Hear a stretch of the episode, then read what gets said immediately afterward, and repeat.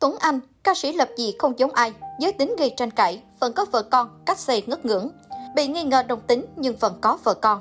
Suốt hơn 40 năm qua, trên sân khấu hải ngoại, có một ca sĩ vô cùng nổi bật và gây ấn tượng nhờ ngoại hình đặc biệt, phong cách trình diễn kỳ lạ, với đầu tóc, trang phục diêm dúa, đeo trang sức lồng lộn, đầy nữ tính nhưng chất giọng lại trầm ấm, truyền cảm. Đó là ca sĩ Tuấn Anh, người luôn được xem là một ca lạ và độc của giới âm nhạc. Ca sĩ Tuấn Anh từng một thời nối đình đám trong làng nhạc hải ngoại vào thập niên 1980-1990.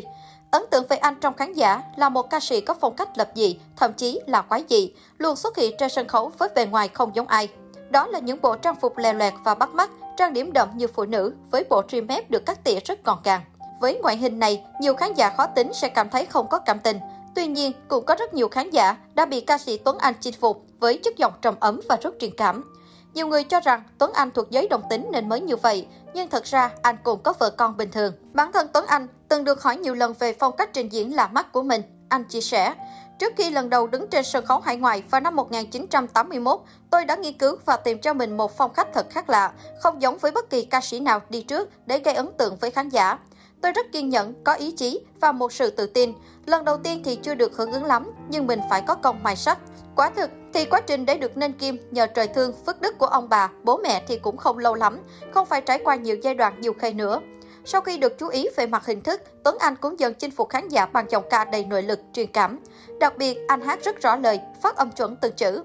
Tuấn Anh coi đây là một cách tôn trọng tiếng mẹ đẻ và người nghe. Nghệ sĩ Phương Mai từng nói về giọng hát của Tuấn Anh như sau. Tôi nghĩ do anh Tuấn Anh chưa có duyên thôi, chứ nếu hát cổ nhạc thì rất hay, vì làn hơi của anh ấy rất mạnh, khỏe, cột hơi vững chắc, ít ai có được. Sự lập dị của ca sĩ Tuấn Anh không chỉ dừng lại ở những bộ trang phục màu mè, lạ mắt, mà còn ở cách trang điểm rất bạo, đậm nét trên gương mặt vốn nam tính.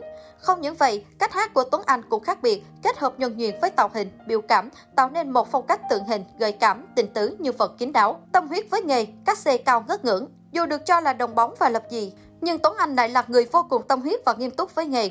Anh cũng có một nền tảng kiến thức đồ sộ về nghệ thuật biểu diễn. Được biết, trước khi đi hát, Tuấn Anh đã có thời gian 2 năm đi học ở Houston về diễn xuất, trình diễn.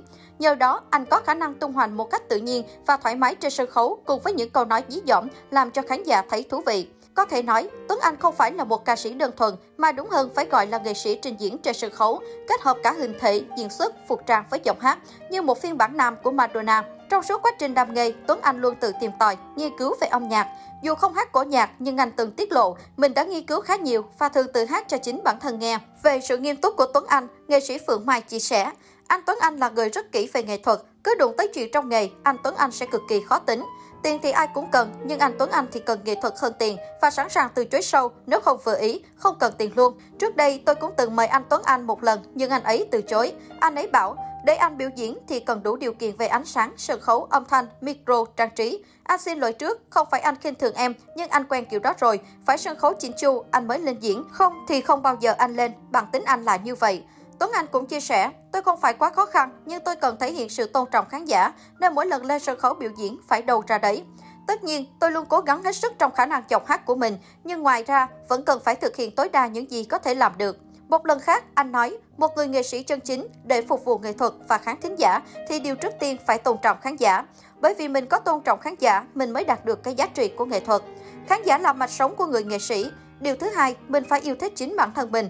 Bởi vì mình có trau chuốt cho bản thân mình thì mình mới trau chuốt cho nghệ thuật được. Điều thứ ba là mình phải quý trọng nghệ thuật, quý trọng âm nhạc và quý trọng cách diễn xuất. Thì đương nhiên, mình càng quý trọng những điều liên đới tới những công việc của mình, các sở trường của mình thì mình sẽ yêu nghề hơn và mình cố gắng luyện tập nhiều hơn nữa để đáp ứng nhu cầu của khán giả về nghệ thuật. Vì là một người kỹ tính nên trong thời gian đầu đi hát, những trang phục bắt mắt của Tuấn Anh đều do tự tay anh thiết kế rồi đưa nhà may thực hiện. Sau này vì bận đi show nên anh phải mua đồ ngoài, nhưng cũng chỉ dùng đồ hiệu đắt tiền do Versace và Jean Paul Gaultier sản xuất. Tuấn Anh coi trang phục là một cách tôn trọng khán giả nên luôn xuất hiện chỉnh chu, đẹp lộng lẫy trên sân khấu. Nhờ sự nghiêm túc này mà Tuấn Anh đến giờ vẫn được đông đảo khán giả yêu mến, đắt sâu. Ca sĩ Quang Lê từng tiết lộ, sau 40 năm đi hát, các xe của Tuấn Anh vẫn còn ngất ngưỡng hơn cả bằng kiều. Anh phải mất 200 triệu để mời đàn anh về Việt Nam hát, chưa tính các chi phí khác, Quang Lê nói. Cái duyên của Tuấn Anh ở chỗ, anh là một người nghệ sĩ đa năng khi sở hữu giọng hát hay, còn có thể đọc thơ, kể chuyện và hoạt náo trên sân khấu.